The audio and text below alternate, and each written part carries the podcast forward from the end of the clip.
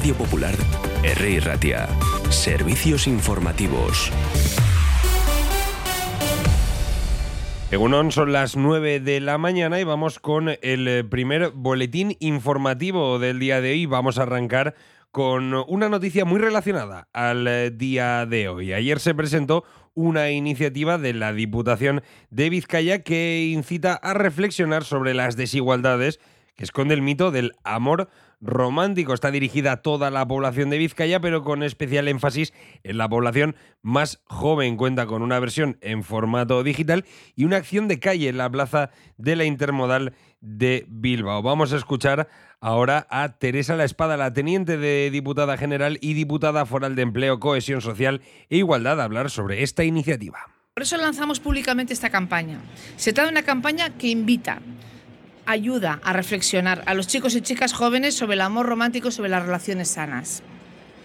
También a hacerse preguntas, a cuestionarse y a enfrentarse a las desigualdades entre mujeres y hombres generadas por el mito del amor romántico.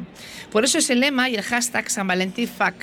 Ya saben, Frequently Asked Questions, preguntas frecuentes sobre, y en este sentido hacemos unas cuantas preguntas. ¿Sin ti no soy nada? ¿En serio? ¿Los celos son una señal de amor verdadero? ¿Dar likes en redes sociales a otra persona es traicionar a mi pareja? Seguimos con más asuntos. El ALAB, Comisiones Obreras, Estelas y SK han convocado una nueva jornada de huelga para el próximo 12 de marzo en los servicios públicos vascos ante la nula voluntad política de negociar en Euskadi las condiciones laborales. En una rueda de prensa conjunta ayer aquí en Bilbao, los sindicatos explicaron que tras las huelgas de octubre y diciembre la situación no ha mejorado en el sector público, sino todo lo contrario. Por ello, no ven otra opción que continuar movilizándose para conseguir una mejora real de las condiciones laborales y del sector público.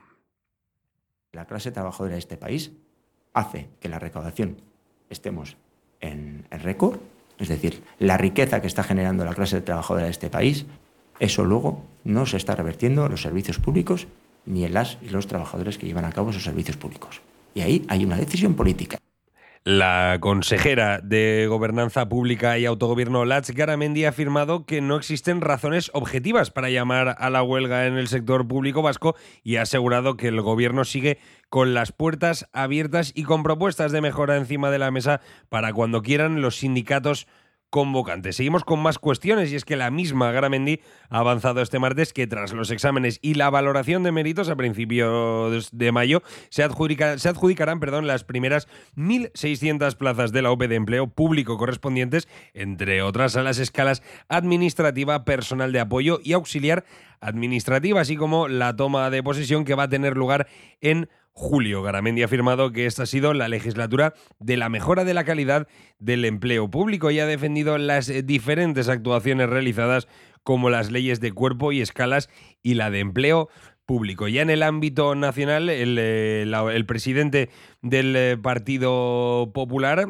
Alberto Núñez Feijóo, está teniendo bastantes problemas relacionados con las declaraciones que realizó en cuanto a sus pactos con los independentistas. La secretaria general de Esquerra Republicana de Cataluña, Marta Rovira, ha asegurado este martes en una entrevista que en agosto el Partido Popular, con Alberto Núñez Feijóo a la cabeza, quiso pactar con ellos para que apoyaran una investidura del líder del partido, pero que los independentistas se negaron. Estas declaraciones llegan en el contexto que les explicaba, en el que Junts sigue amenazando a los populares con nuevas revelaciones del contenido de las conversaciones que mantuvieron los independentistas con el partido de Feijóo. Vamos con el apunte económico de la mano de BBVA.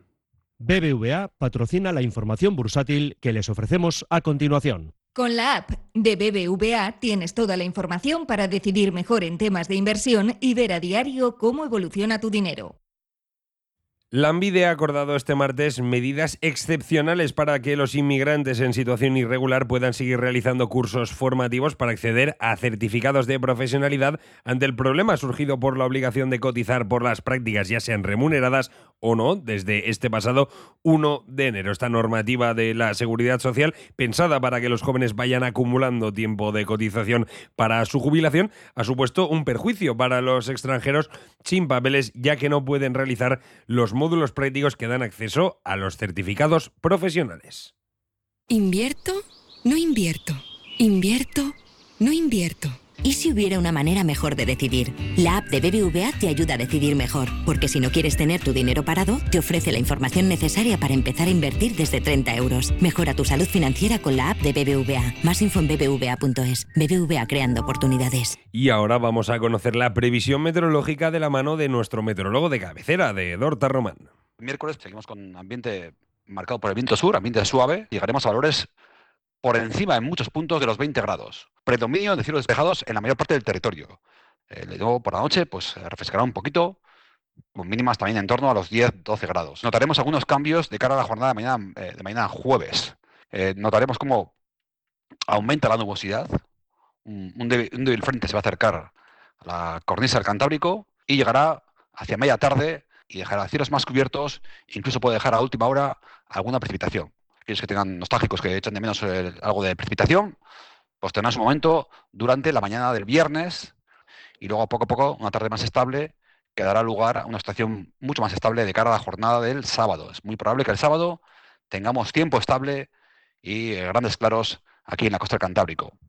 Y el domingo aparecerá pues un nuevo frente que dejará más nubes, incluso algo de lluvia en la parte final del domingo. A las 10 de la mañana vendrá Juanma Jubera con otro boletín informativo. Agur.